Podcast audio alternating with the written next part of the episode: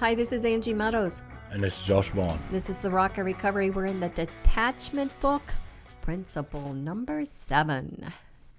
Detachment means thinking differently. Hmm. So sometimes I get stuck in a thought pattern, and I know it because it's a lot of suffering. So I need to look at the thoughts that are making me suffer and flip them upside down, turn them on their head, and see if I can think them a different way. So kick us off with the introduction. I can identify the thoughts I think about myself. Whose voice is in my head, rejecting or controlling me? For as he thinks in his heart, so is he. Proverbs 23 7. So if you're talking to yourself and telling yourself you're no good, you're never going to make amount to anything, you're never going to make it, yeah, stop. Mm-hmm. Just stop.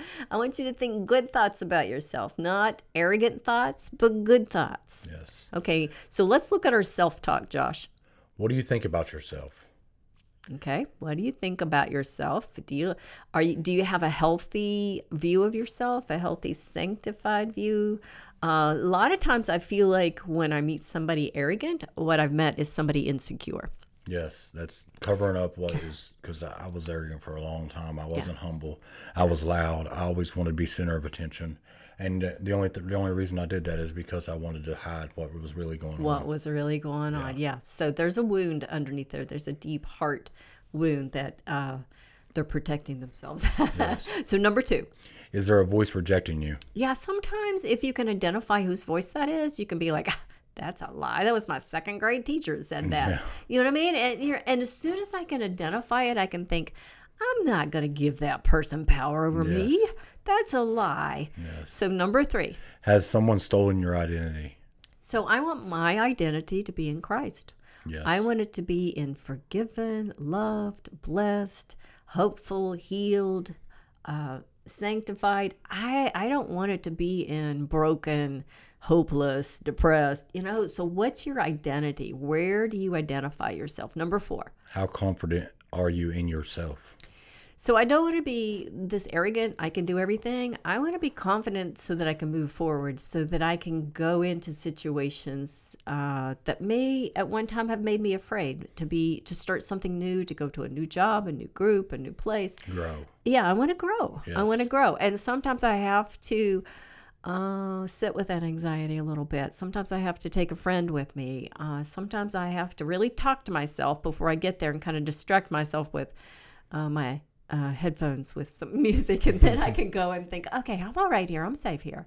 okay, so Find a refuge, a quiet place to claim what is yours with kindness and firmness. find a refuge, a quiet place. So this week, Josh, I was uh, I was just sitting and meditating on the Lord, and I could see that I was underwater. Uh, you know, there was just a lot of stuff going on that was making me feel like I couldn't breathe.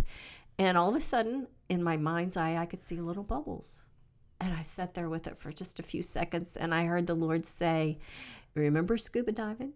You don't know which way's up or down until you sit still. And then you- the bubbles go up and you know exactly which way is safe. So sometimes we have to sit with our pain. We have to sit with our suffocating uh, suffering until we figure out which ways the bubbles go. Yes, that's true. Which way is up? Which way is God? And then we have this strength to move forward.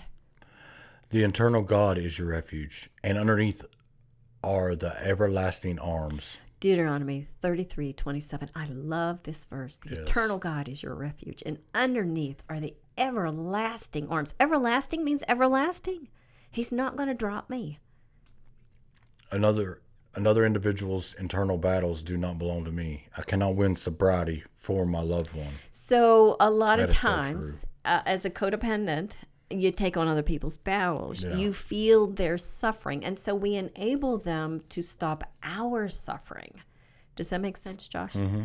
Instead of allowing them to be like the little chick that pokes his way out of his egg so that he can be strong when he gets out. If you take that shell off as soon as you hear him chirping, he's going to die. His wings are going to be wet. He's not going to be strong. He's not going to be able to stand on his own two feet. But if he fights his way out of that egg for 24, 48 hours, he's going to be all right. Yeah. He's going to be up there just hollering at everybody.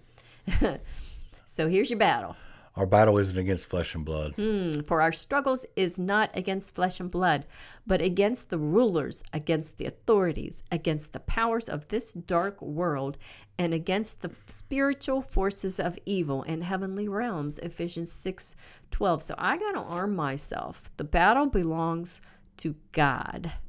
Do not be afraid or discouraged because of this vast army, for the battle is not yours, but God's. 2 Corinthians 20 15.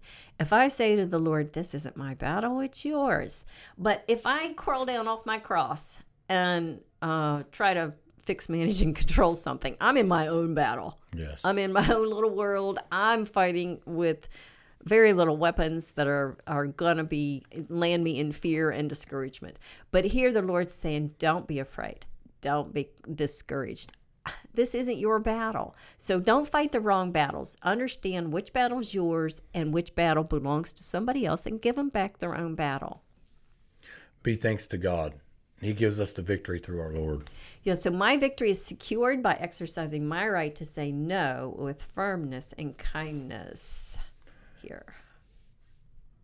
Faith is the secret to overcoming the world. For everyone born of God overcomes the world. This is the victory that has overcome the world, even our faith. 1 John 5 4. I love that word overcome. Yes. So what would it look like? I want you to pull up the greatest struggle that you have right now in your look in your life and ask yourself, what would it look like if I overcome this?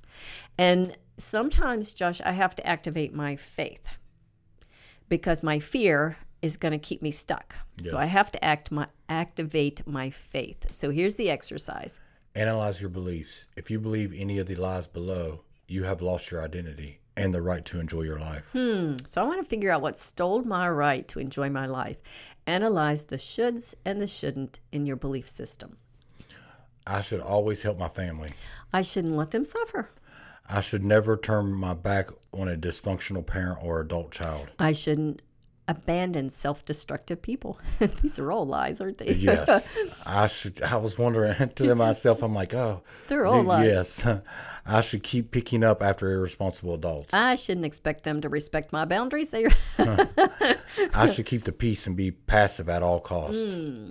if I am passive at all costs to keep the peace, mm, I'm a doormat. I'm a doormat. So instead, I need to pick my battles uh, carefully, and I need to fight one and win it Yes. every day. I need to pick one battle that I'm going to win every day. So With what's the it? Lord. Yeah, amen. Yes. I should apologize if I'm offend them. I should apologize if I offend them. Sometimes you can, and sometimes you can't. Sometimes Yes. that boundary's up there, and if I apologize for offending them, it's like Shadrach, Meshach, and Abednego in front of King Nebuchadnezzar, and they're like, you know, King, we're sorry if you're offended, but you know, we're not gonna bow. And he's like, well. I'll play the music just one more time. And he heats it up seven times hotter and he rages even more when they don't bow. So sometimes you can't apologize for offending people or they're going to up the ante until you do really bow this time. So you got to know who you're dealing with. If I apologize, is this person going to be accepting that apology, accepting my boundary, or is this person just going to ramp it up and throw me in the fire seven times Yes. hotter? Try to use me as a guilt thing to get more things out of me, stuff like that. You know Right. what I mean? I shouldn't say no. I shouldn't bring up the past. I should keep bailing them out. Prison is too harsh. I shouldn't confront poor behaviors. I should sacrifice my life for another who is irresponsible. I shouldn't fight back. I should put their needs above my own. I shouldn't expect them to be able to change. so, if you're thinking any of these thoughts, these are a belief system that needs to be tore down so that you're not uh, standing on quicksand. Yes. Because these are beliefs that will land you in quicksand. Instead, you need the rock foundation of Jesus Christ. Now, here's some advice for holidays, Josh. Enabling makes us makes for uncomfortable holidays. If my loved one isn't in active recovery, he shouldn't be allowed to bring his manipulative games and confusion to holiday family gatherings. And I shouldn't guilt over guilt others into accepting his non their, this nonsense into their homes and around their children just to keep up the appearances of a normal family. A person with substance use disorder is the one responsible for earning the trust of siblings, step parents, or extended family members by making restitution for past wrongs and working a strong recovery program. And Josh, I have found that when people are in active recovery, they make their way back. Yes. They do the work. Uh, Yes. But if they've just if they're just throwing grandma a bone and she's trying to get the family all back together, well, it's just going to go around the bush. Yes. so a truly recovering person with substance use disorder will make his own path back to the family. Any coercion places the whole family in danger. Yes, danger. If I stop enabling my loved one, he will seek out other victims to enable him. I don't want to leave a legacy of being a doormat. I do not want my children and grandchildren to think it is noble to find toxic people and attempt to rescue them. Yes, I want to empower them and give them permission to develop mutually loving and healthy families of their own. So, our children and grandchildren will kind of do what we do, they'll learn from us. And so, we need healthy, strong boundaries. So, here's a section on suffering. Realize suffering is part of this world. Number two. Let your suffering make your heart a tender protector of innocent children. Number three. Do not be tender towards the adults pretending to be victims to escape the consequences of their poor choices. And the key word here, Josh, is adults. Yes. We're not talking teenagers that are bouncing around. We're talking adults. Yes. At some point, you got to take a 25, a 35 year old and realize that they're not 16. Yes. And you got to give them responsibility for their behaviors. Number four. Let suffering do the teaching. Suff- Whoa. Whoa. okay. Sorry about that. Go ahead. suffering helps us all make choices to change. Then our futures can look different from our past. Uh, suffering changes me.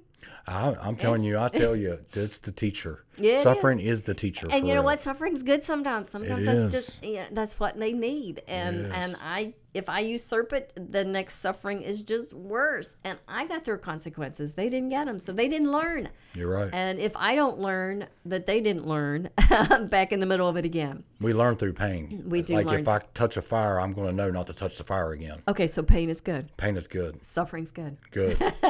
Good. It, it puts us back on the path. It's like it's like uh, the electric cattle prod. yes. it puts you right back in the in the right place so that you are on the, the path. Yes. Okay, number five. Let God use the suffering to conform you into his image. Mm.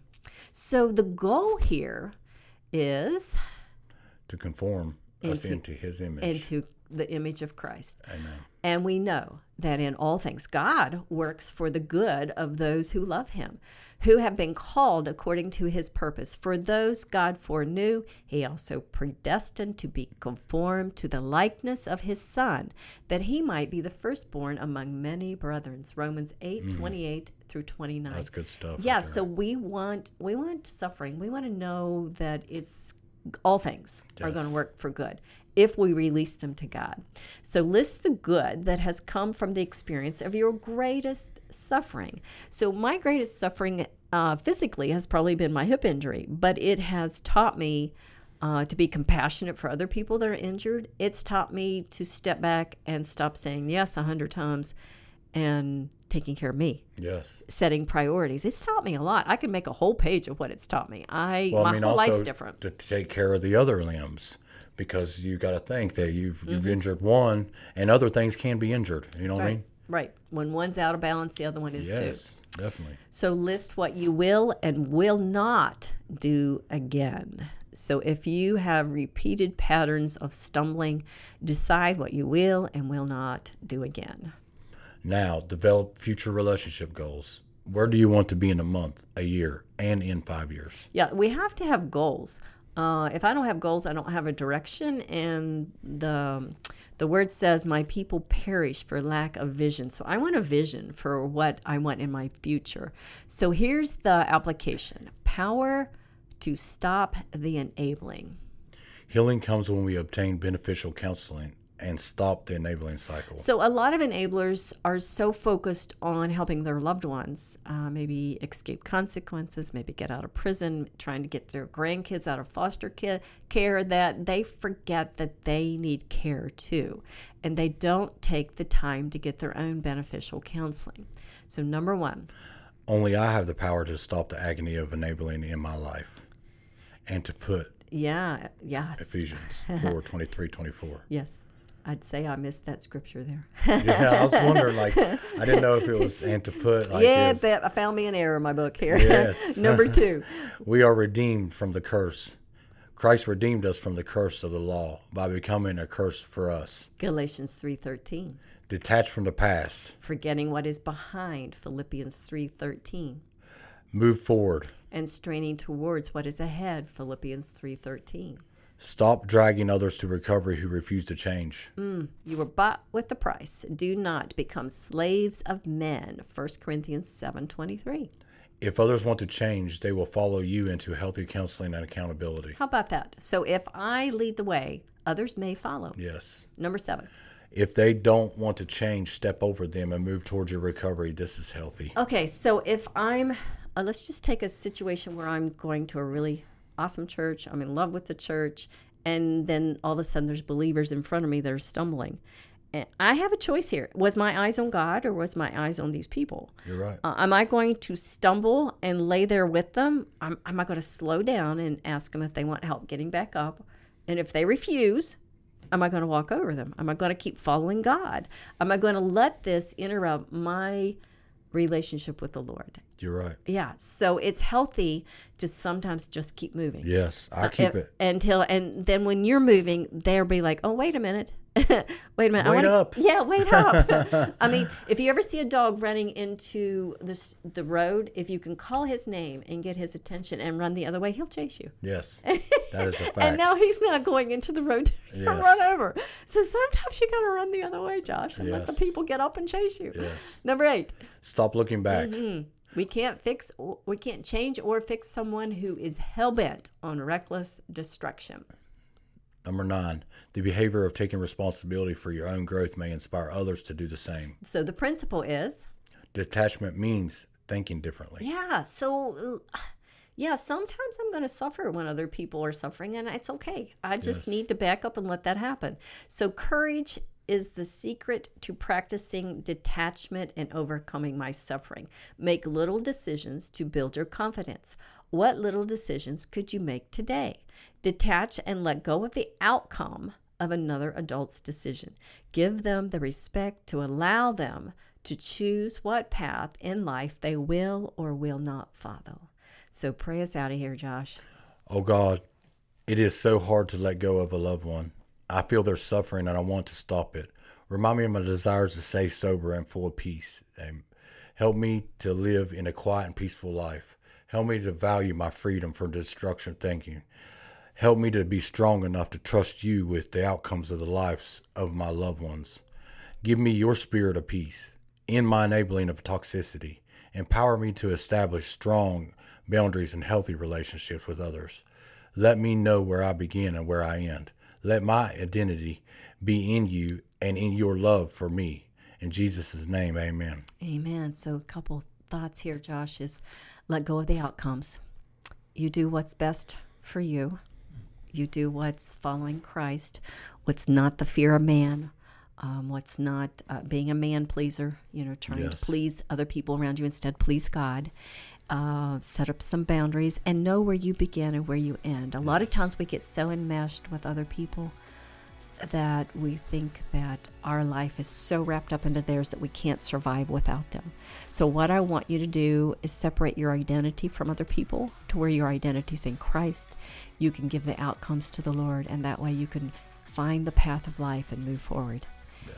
And this is Angie Meadows, And this is Josh Bond. and we'll see you next time. Love y'all.